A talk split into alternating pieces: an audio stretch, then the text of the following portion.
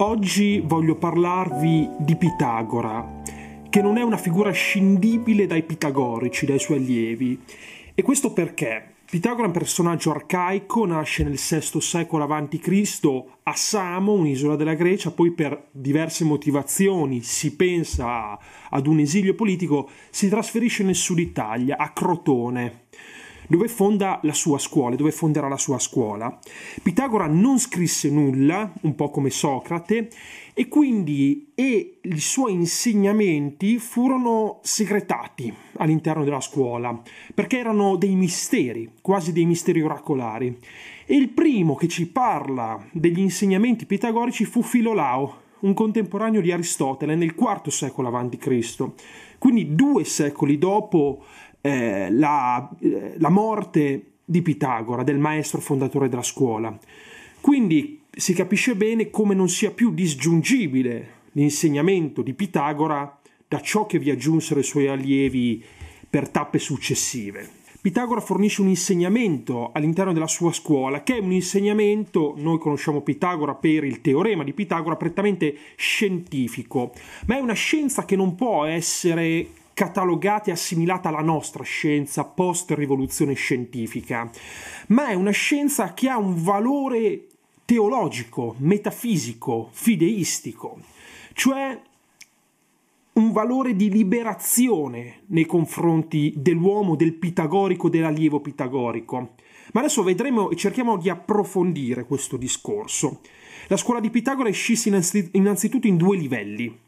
Così ci informa Cambiano nella sintesi che vi ho messo nel PDF sempre.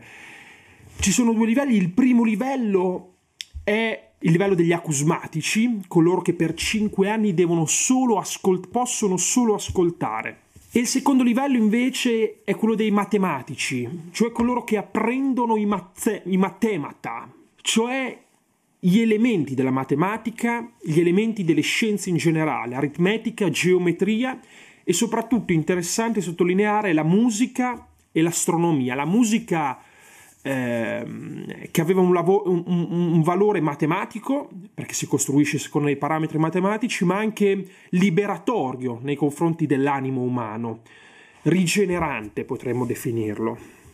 E allora vediamo come le scienze hanno un ruolo di costruzione della personalità del pitagorico, arrivano a costruire la personalità del pitagorico.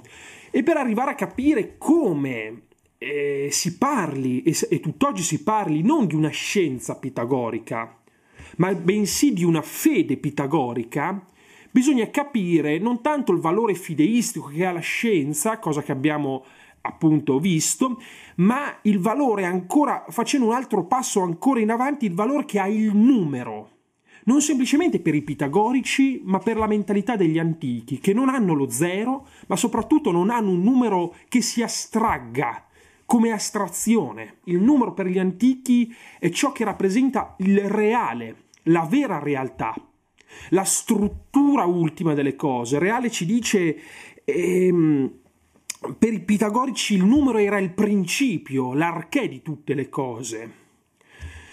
Perché il numero non è come lo utilizziamo noi oggi al servizio della tecnica, cioè per ottenere un risultato, per catalogare degli oggetti, non è un'etichetta che si applica a un oggetto, ma quando noi numeriamo le cose noi indichiamo l'essenza stessa di quell'oggetto. Il numero è sempre collegato a qualcosa di materiale per l'antico. Addirittura i pitagorici utilizzavano per fare i calcoli degli psefoi dal greco antico, cioè dei sassi appositi.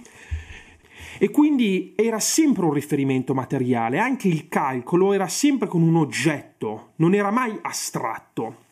E vediamo quindi che il numero allora va ad indicare l'essenza stessa delle cose, non è qualcosa che si applica alle cose, ma è qualcosa che genera le cose, che è dentro le cose. La distinzione per un pitagorico tra il nulla e l'essere è che l'essere è sempre numerabile. Il numero è la cifra, potremmo dire, è ciò che dimostra che una cosa esiste, perché tutta la nostra realtà è numerabile tranne il nulla. Il nulla è l'unica cosa che non è, che non è numerabile.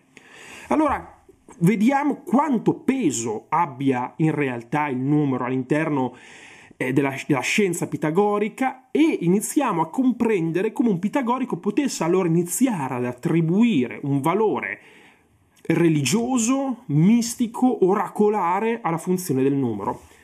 Tanto mistico e tanto religioso che iniziano a simbolizzarsi i numeri, i numeri iniziano ad avere un significato proprio. E allora vengono trasposti prima in geometria. L'uno rappresenta il punto, l'unità minima del reale. Infatti l'uno ha una grande importanza per i pitagorici.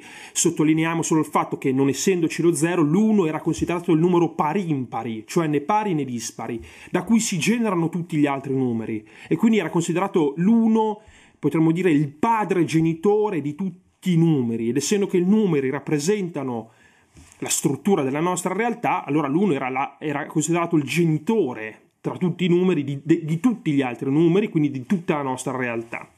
Il 2 era la struttura più semplice, ciò che sgorgava dall'1.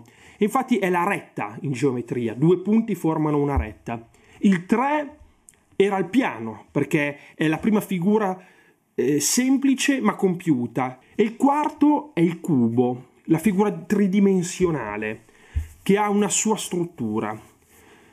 E da lì nasce la figura mistica, religiosa del, del tetrachius, dal greco antico, la figura del 10, che si crea sommando questi quattro numeri, 4 più 3 più 2 più 1. Sommando queste figure giungiamo ad avere il 10, numero perfetto che rappresenta il nostro cosmo, che rappresenta il nostro universo. E quindi eh, c'è una vera e propria mistica del numero all'interno dei pitagorici non è solo scienza, non è scienza al servizio della tecnica, ma è scienza che si fa fede, che si fa mistica, che si fa oracolo, che si fa attraverso la musica e l'astronomia, interprete del volere divino. Vi lascio mm, per concludere questa lezione le aporie da consultare all'interno del lavoro e della sintesi. Le cose che non sono chiare, se volete mm, eh, che ve li spieghi meglio anche in un commento, eh, scrivete e grazie mille, ci sentiamo alla prossima lezione.